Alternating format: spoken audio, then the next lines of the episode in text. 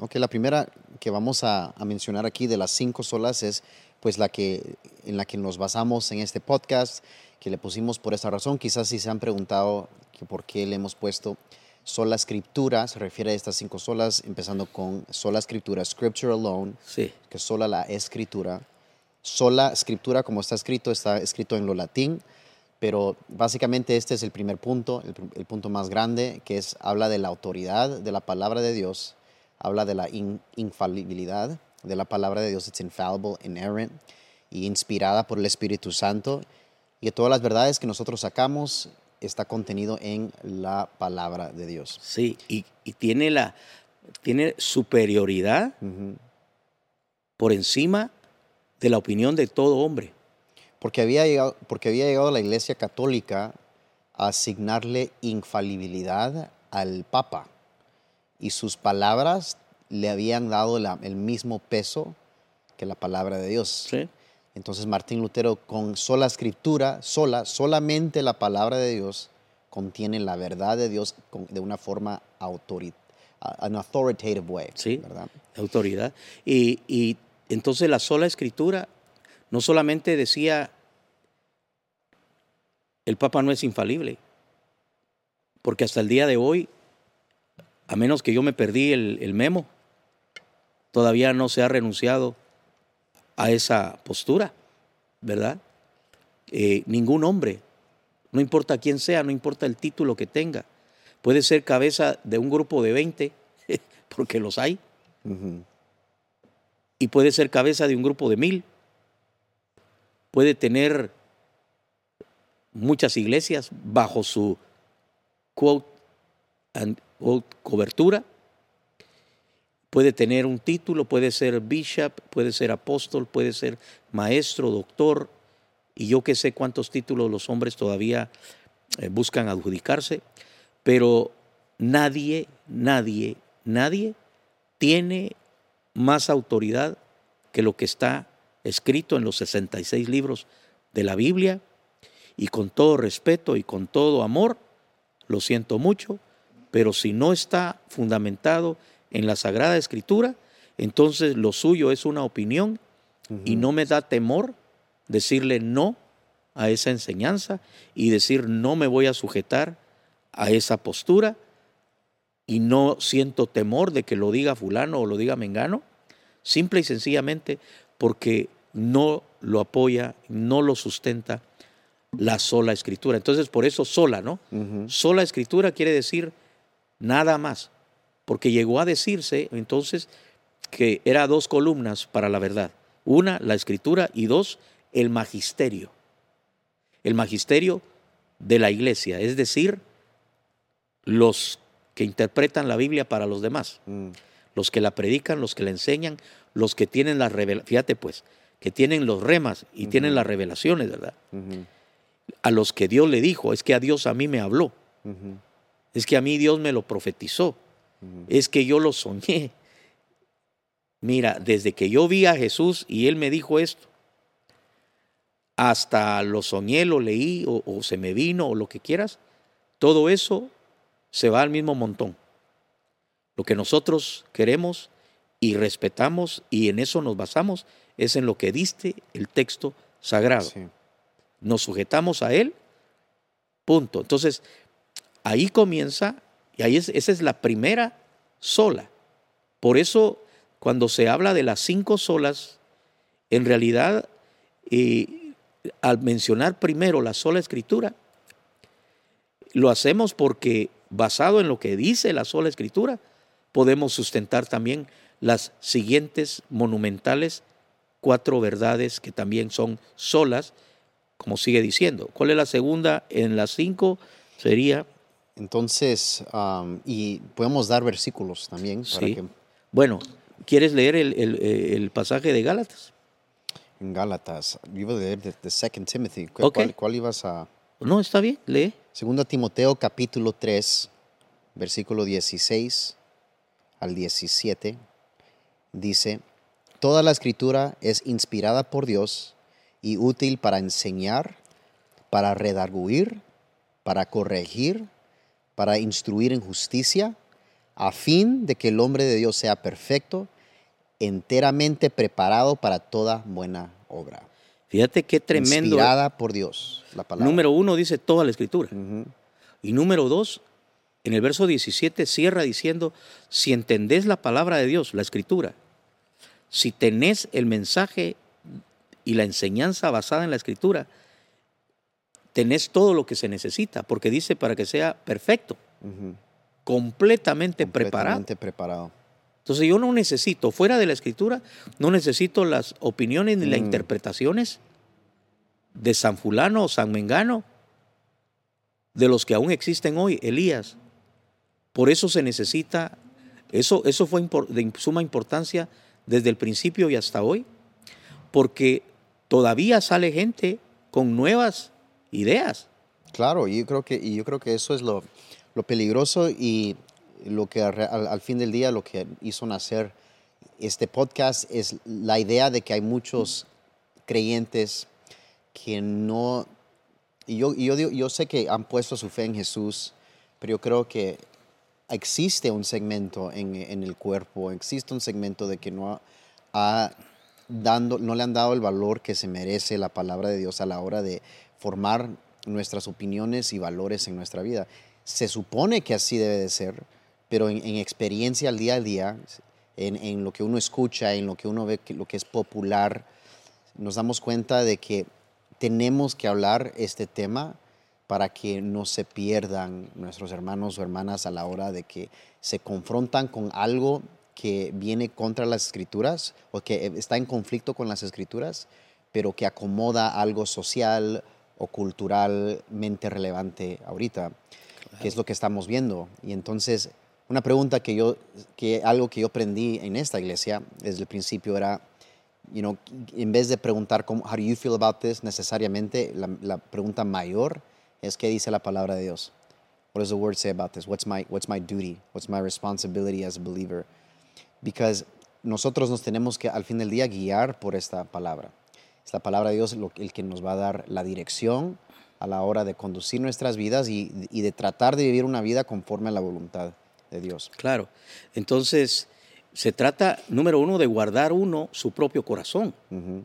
Una de las cosas, y eso te lo cuento entre tantas cosas que he contado, esto también lo he contado, pero no sé si tú lo, lo has oído, pero ya después de haberle dado mi corazón a Jesús, o haber comenzado, porque uno dice, le di mi corazón a Jesús y ahora me doy cuenta, 42 años después, que todavía sigue el Señor pidiéndome más de mi corazón, porque como que darle el corazón a Jesús es ya estar completamente entregado.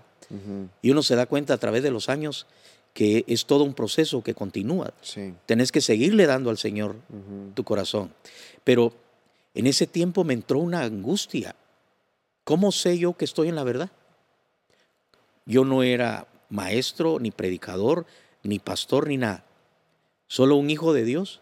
Y de repente digo, oigo una opinión por acá, oigo una denominación allá, oigo otros que dicen otra cosa y me entró esa angustia. Porque yo, yo no, en ese momento dije, yo no quiero perderme, yo no quiero que me engañen. Y entonces me entró la angustia de decir, Señor, ¿cómo puedo yo asegurarme de que estoy en la verdad?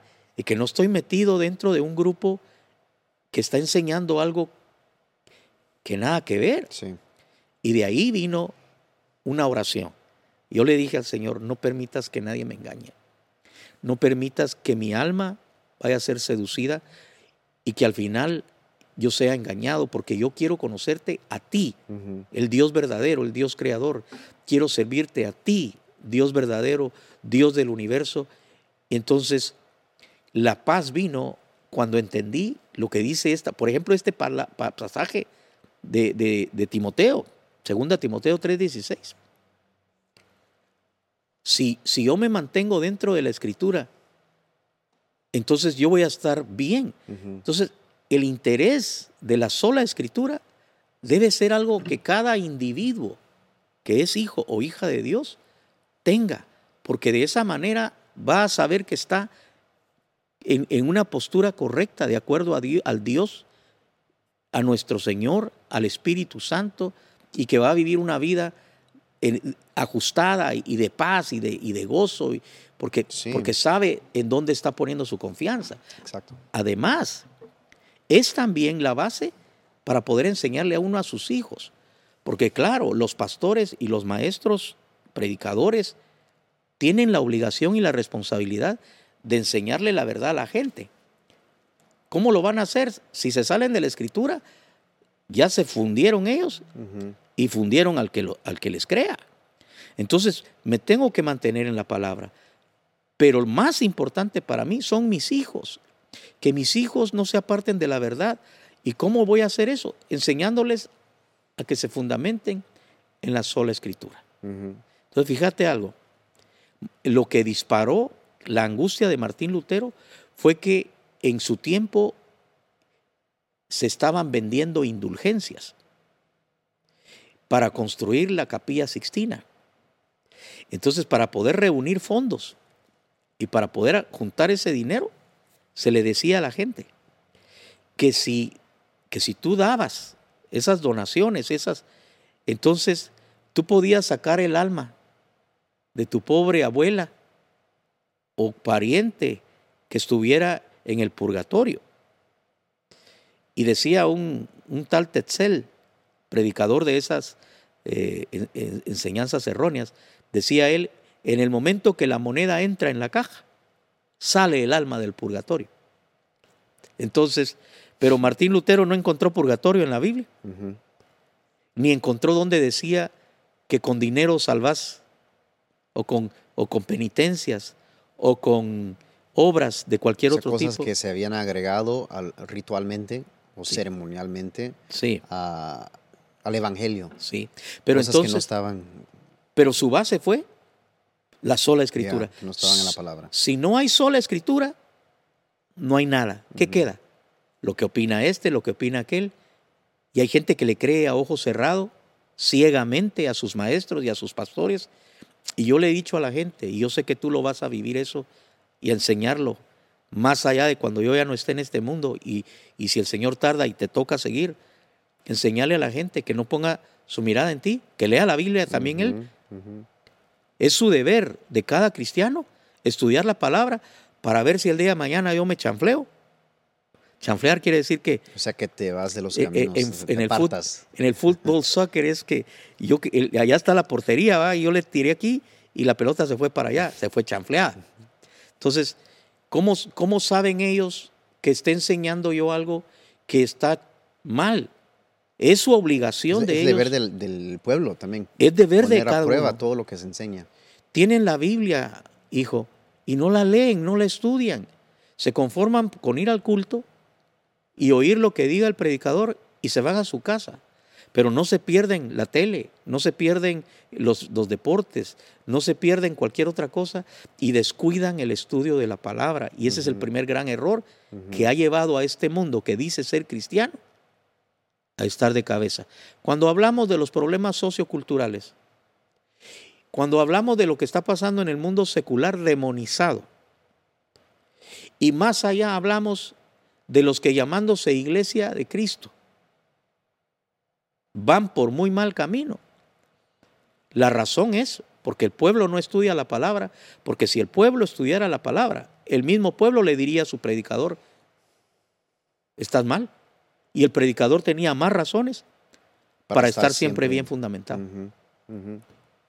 I think that's super important. Super important, and I think that there's so many um, believers who I've met in my walk, y, and I think yo creo que esto va, siempre va a ser como que por alguna razón es lo que le cuesta mucho creyente al principio su caminar, o también puedes ver ahí es donde se define la madurez de un cristiano, porque un cristiano que ya tiene 10 años de ser alguien que ha profesado, confesado a Jesús como su Salvador, pero que aún no ha estudiado la Biblia, es un cristiano que va bien, que, que, que no ha madurado, un cristiano que lastimosamente no está disfrutando del el poder del Evangelio. Sí. Porque ahorita que yo, yo estoy ahorita recorriendo la Biblia y recorriéndolo desde Génesis y viendo cómo Dios eh, desde el principio tenía una intención con su pueblo, con su, con su creación y que después viene nos, viene, viene el- la caída del hombre que introduce un variable que, que Sí. cambia el transcurso de la humanidad. Sin embargo, Dios siendo tan lleno de amor, misericordia, decide ahí iniciar un plan de redención. Y como uno puede ver eso a partir de Génesis 12 con el pacto con Abraham y después el desarrollamiento en, el, en, el- en lo que Claro. resta del Antiguo Testamento, el desarrollamiento de esa promesa y finalmente cumpliéndose esa promesa de, un- de una forma donde dice, y, tú- y- y esta nación o la nación será de bendición a todas las naciones. Sí. Viene y se cumple en Jesús. Ahí está el pacto Y es, y es como que un narrativa hermoso de que el creyente que no está estudiando la Biblia se está perdiendo realmente de lo más Sí. hermoso que hay del Evangelio. Es entender quién es Dios, quiénes somos nosotros y por qué le importa tanto a Dios que vivamos de cierta forma. Claro. Y sin la escritura no tendríamos eso. No tendríamos eso. Porque precisamente eso, a- yo, a mí me da tanto gozo oír y ver todo lo que, todo lo que eh, Dios hace a través de ti, porque hubo un momento en mi vida como padre que yo le pedí a Dios que mi hijo, mi hija, mis nietos, mis nietas, amaran a Dios, amaran la escritura, ¿verdad? Como todo padre cristiano. Pero ver lo que Dios hace contigo me alegra tanto porque yo he pasado esas etapas, porque se- se- son ciclos que se repiten. O sea, volvés a comenzar otra vez desde Génesis, volvés a llegar a. Apocalipsis, volvés a comenzar y cada vez que volvés a leer la Biblia, mirás cosas que la primera vez no te llamaron la atención, pero ahora es como que el Espíritu Sí. Santo te dice, quiero que ahora mires esto y te da estar en diferentes... y refuerza de nuevo Sí. y va haciendo una conexión de, de cosas porque precisamente la sola escritura revela al Dios creador y revela al Dios que siempre tuvo un plan Sí. y luego Exacto. y, Siempre y luego y que a través de la escritura es ese es su método de revelarnos ese plan, de asegurarnos en él y de asegurarnos también qué es lo que él aprueba y no Sí. aprueba en el orden de los que somos para su gloria y queremos agradarle. Ajá, y eso, y eso creo que es, que es muy importante porque es hasta que uno escudriña la palabra de Dios y, y realmente trata de entender, ok, ¿qué es lo que me quieres decir Dios a través de tu palabra? Es cuando uno se da cuenta en, en lo santo que es Dios, se da uno cuenta en lo, que, en, lo que, en lo puro que es Dios y la falta de pureza del humano, de- de- Amén. de- de nosotros. Amén. Entonces, yo voy a decir ahorita que yo fui cristiano que le entregó su vida a Jesús a los 16 y de una vez le entré fuerte y empecé a leer la Biblia en esos días. Y, intenté, realmente intenté a meterme profundamente con la palabra, pero la verdad es que me costaba mucho, no entendía ah, las versiones que yo leía, ya sé que vamos, tenemos pendiente hablar versiones, pero la versión que yo me puse a leer, King James Version, you know, donde De- de- el lenguaje arcaico, arcaico, del viejo inglés. eh, eh, you know, con thee, thy, you know, thus Cometh. cometh and Holy Spirit is Holy Ghost, you Yeah. know, y fue algo que en el momento, aunque habían cosas que sí lograba captar, había mucho que yo no entendía y yo creo que pasé mucho de mi, de mi, mi cristianismo inicial no realmente enfocándome en esa parte. Porque yo me acuerdo que una vez alguien dijo de que uno no necesita conocer toda la Biblia para empezar a predicar. O sea, uno puede empezar a compartir el Evangelio, uno puede compartir a, compartir a- empezar a compartir a Jesús con sus amigos sin haber leído toda la Biblia, digamos. Sí. Pero nunca era que, ok, que, que uno sea satisfecho en no hacerlo, sino Claro. que la cosa era no, no esperes, Claro. pero empieza ahorita. Sin embargo, yo, yo menciono esto por qué razón, porque yo creo que hay mucha gente en nuestras congregaciones que no han leído la Biblia y que si somos sinceros han leído sound bites o, Sí. o quotes Sí. o, el, o el, el- el versículo del día, Sí. pero no con un entendimiento de la narrativa completa de la Biblia para poder realmente entender lo- la hermosura de lo que es el Evangelio. tener el panorama. El panorama te da tanto contexto, te da, te da tanta convicción, te da tanta fuerza y te da un ejemplo eh, de, de lo que Dios está haciendo ahorita y los paralelos. Por ejemplo, Sí. ahorita yo eh, eh, leyendo a- ayer, estuve leyendo Deuteronomio, donde ahora encontramos a- a Moisés que escribe el libro de Deuteronomio y se lo deja para la nueva generación que ahora les va a tocar entrar a conquistar la tierra prometida, pero son un grupo diferente, ya no son los que habían salido de Egipto, ellos no vieron la mano de Dios de esa forma, o sea, no estuvieron presentes como testigos para ver la liberación, cómo se partió el mar Sí. rojo. Sin embargo, Dios quiere que ellos aún sigan cargando con las leyes que se les fue dado al pueblo Sí. de Dios en Mount Sinai.